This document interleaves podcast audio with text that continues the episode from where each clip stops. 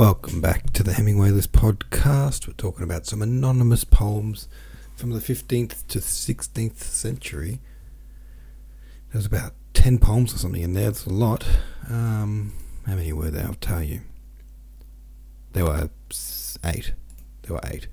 Um, and they were good. I liked them. Acoustic Eel says I was listening to the Nut Brown Maid and halfway through I was thinking, why is this guy trying so hard to leave? Why is he banished? The back and forth dragged on so long that I started to get suspicious. He's probably got a side chick in the woods or in the next town. I turned the page and then he did. Called it. Too bad that the moral of the story was that men should obey God just like women should obey men. It doesn't age well. Yeah, it was confusing. I didn't really like I I clued onto maybe this guy's just trying to get away from this girl. And then it turns out he's got a mistress. And then she's like, don't care. And then he's like, you don't care? Well, that was a test. Now I do love you. And, um, you know, really can't abide that kind of behavior. I hate those kinds of tests that people do. Not that anyone would do a test like that, saying, oh, yeah, hey, I've been banished to the woods, gotta go. but um, you know, just that back and forth went on for so long, and neither of them were really. Uh, being logical. They were all just one of them was lying, and the other one was being purely emotional. I guess, just saying, "I don't care, I love you."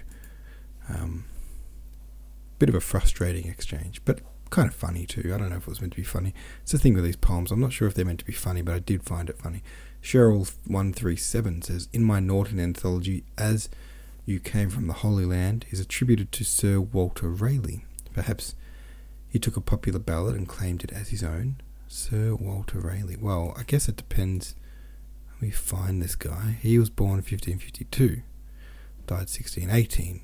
So it could be that it is his poem, but at the time this book was published, it wasn't hadn't been discovered yet that he was the author, and then it later was, perhaps, um, because it looks like he lived during the time that that poem was published, so he could be the author.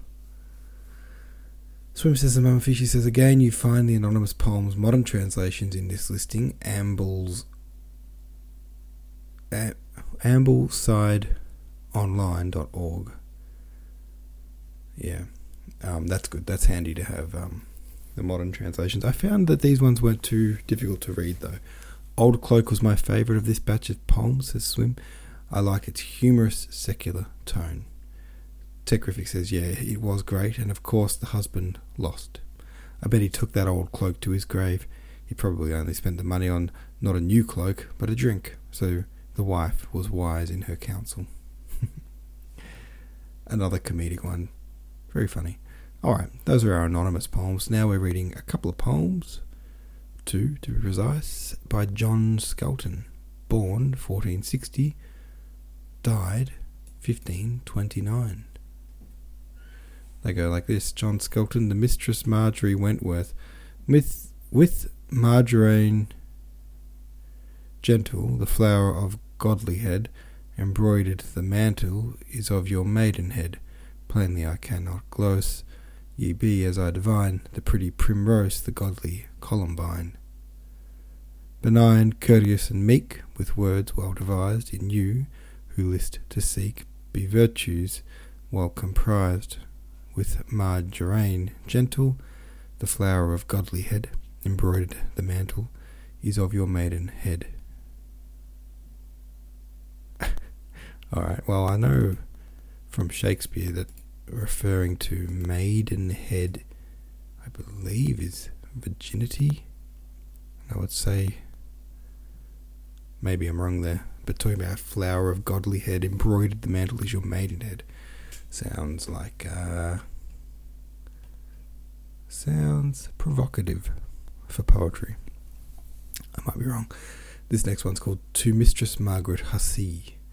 Mary Margaret, as midsummer flower, gentle as falcon or hawk of the tower, with solace and gladness, much mirth and no madness, all good and no badness, so joyously, so maidenly, so womanly, her demeaning in everything, far, far passing that I can indite or suffice to write.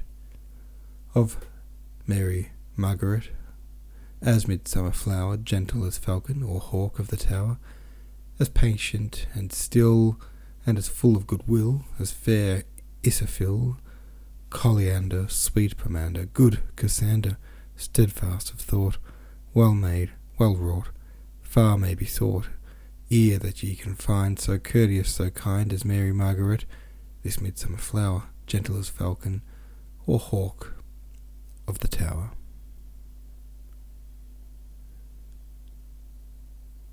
Well, there you go. Um, it seems to me. Is it the same person? Margaret.